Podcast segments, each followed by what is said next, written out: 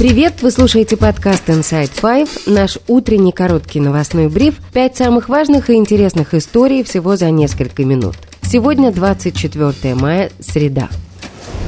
История первая. В Белгородской области отменили режим контртеррористической операции, который был введен после того, как украинская диверсионная группа перешла границу и зашла на территорию Грайворонского района области. Боевые действия продолжались весь день и ночью, местные жители уезжали сами, некоторых вывозили. Минобороны России заявила, что украинские диверсанты были окружены и разгромлены.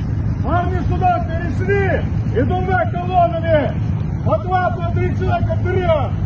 Губернатор области Вячеслав Гладков сообщил об одном погибшем и 12 пострадавших в результате диверсии. Следственный комитет России возбудил уголовное дело по шести статьям, в том числе по статье о терроризме. Z-каналы оценивают численность прорвавшейся группы в один сводный мотопехотный батальон, что довольно сомнительно, учитывая, что на кадрах с территории Белгородской области видно не более 10 единиц техники, что скорее соответствует роте. Если целью прорыва было отвлечь российские силы с других участков, то она, возможно, выполнена. Источник новой газеты «Европа» в Вооруженных силах России сообщил, что в регион были стянуты силы мотострелков, около 3200 бойцов и 20 единиц техники, а также армейский спецназ, около 1000 человек и 40 единиц техники. Также Минобороны России опубликовала видео с места ликвидации украинских диверсантов. На кадрах видны поврежденная военная техника, а также сгоревший пикап с надписью «За Бахмут».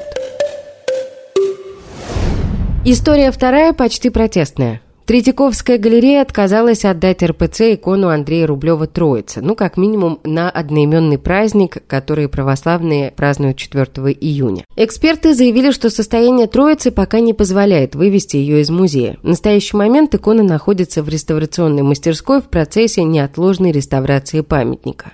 Уже и в РПЦ, видимо, понимают, что строится и стоит быть осторожнее, иначе она просто может не пережить переезды, о чем не раз уже говорили реставраторы и искусствоведы. Глава экспертного совета Московского патриархата по церковному искусству, архитектуре и реставрации протеерей Леонид Калинин заявил, что вопрос сохранности иконы остается первоочередным.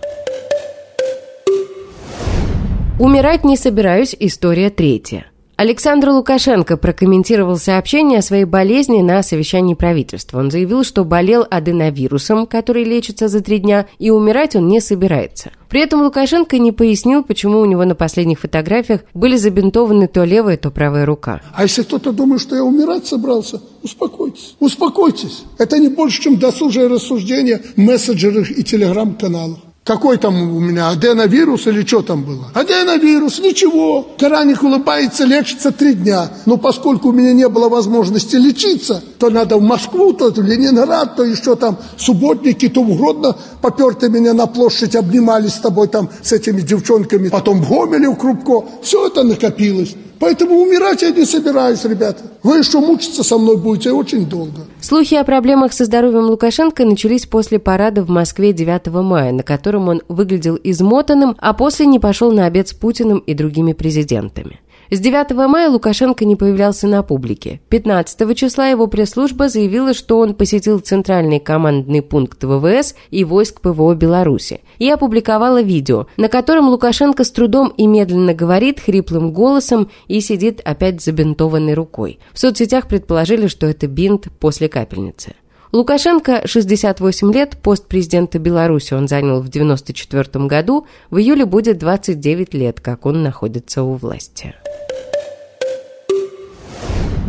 История четвертая. Госдума приняла в третьем и окончательном чтении закон, который позволит изымать загранпаспорта у призывников. Граждане, призванные на военную службу, должны будут сдавать загранпаспорт на хранение в МВД или МФЦ. Сдать паспорт нужно будет в течение пяти дней после принятия комиссии решения о призыве. Получить паспорт обратно можно будет только по окончанию службы. Новая норма коснется мужчин в возрасте от 18 до 27 лет, которые не пребывают в запасе и в отношении которых уже вынесено решение призывной комиссии о призыве на военную службу. То есть само по себе вручение повестки, включая электронный, не считается основанием для передачи документов на хранение, обращает внимание объединение военные адвокаты. В законе отмечается, что если загранпаспорт без уважительной причины не будет передан на хранение в установленный срок, он будет признан недействительным.